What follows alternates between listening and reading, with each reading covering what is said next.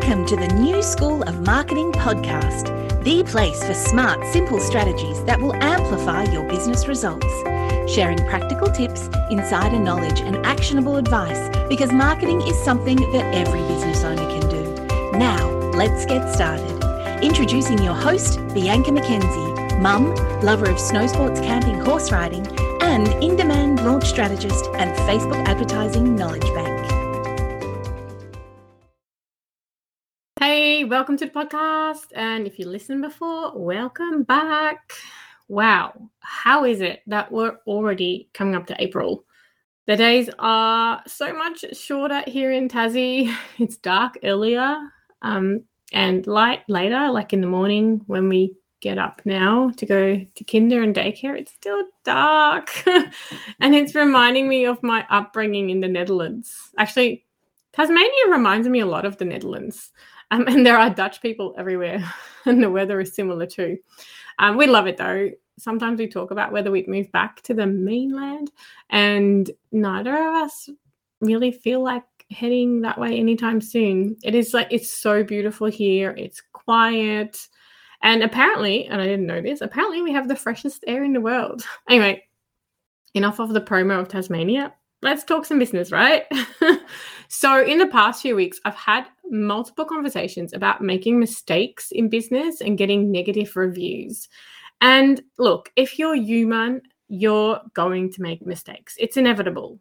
It's not a bad thing to make mistakes, and it's going to add to your learning experience and it'll help you grow.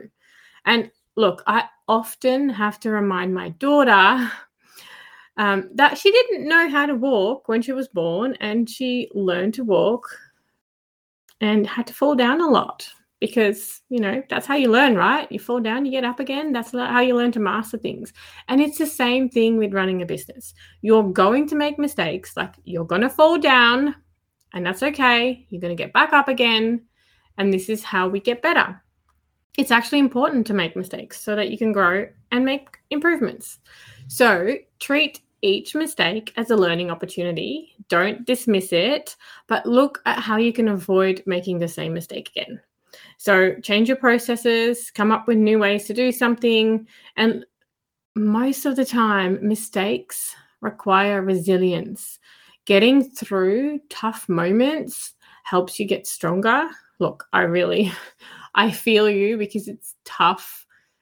It's not nice to get or to make mistakes. It makes us feel a bit mm, yuck, but it helps you get stronger so that you're developing that ability to bounce back quicker from setbacks. Um, one of the most important things, in my opinion, is the way you respond to mistakes.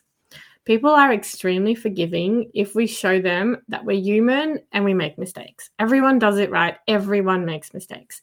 It's how we fix them and how we communicate that to the client and work with the client that makes a difference. And whenever I only see positive reviews for a business, I get suspicious.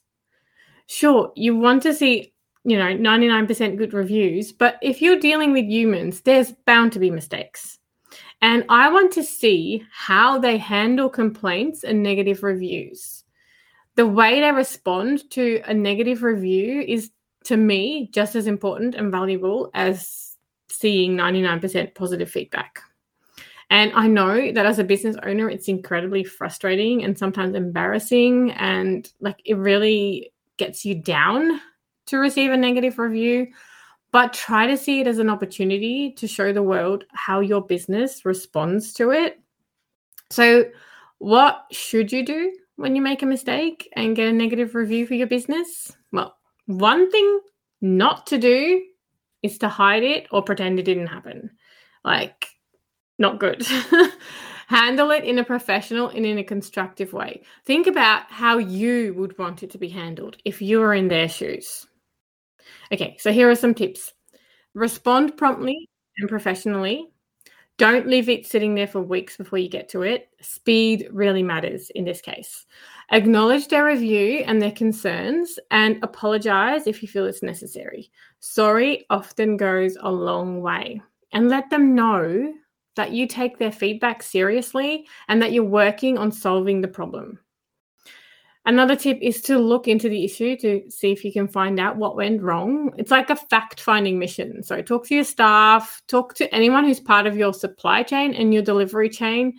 Get all the relevant information so that you can take steps to prevent something like this happening happening again. And you can let your customer know this as well. Like everyone makes mistakes. Sometimes something like this needs to happen before we can make improvements. Another thing is to always offer a solution. And sometimes it helps to give a customer an option or options as they tend to love to be part of the solution. It's kind of crazy. Like when you make people feel like they have input, makes them feel more important. So talk to them and ask them what will help them in this case um, you know, what they would see as a positive outcome. And communication can often help turn a negative experience into a positive one. Obviously, stick to certain boundaries as well. Like sometimes there's only so much we can do, and not every complaint is a, a valid complaint. And again, it is how you respond to it that matters.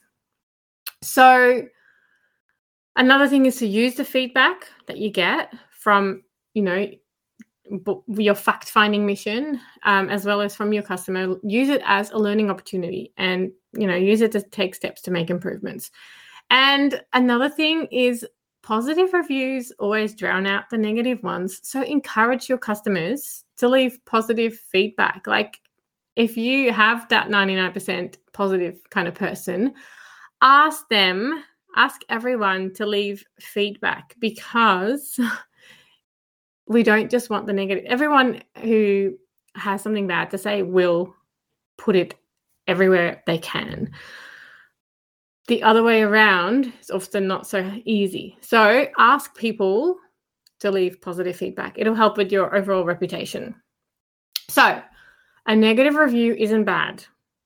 And in my opinion, it's actually necessary and much more realistic and believable than having 100% positive feedback.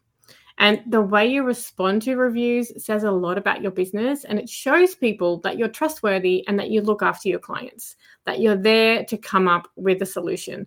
And this is what I often look at. I look at the negative ones and see how people respond to it because it instills trust to me that if something does go wrong, I'm not going to be ghosted. I'm going to be looked after. So dealing with an, with negative reviews in a prompt, professional, and constructive way, you can often turn a negative experience into a positive one and still get a positive outcome for everyone. So don't fear feedback.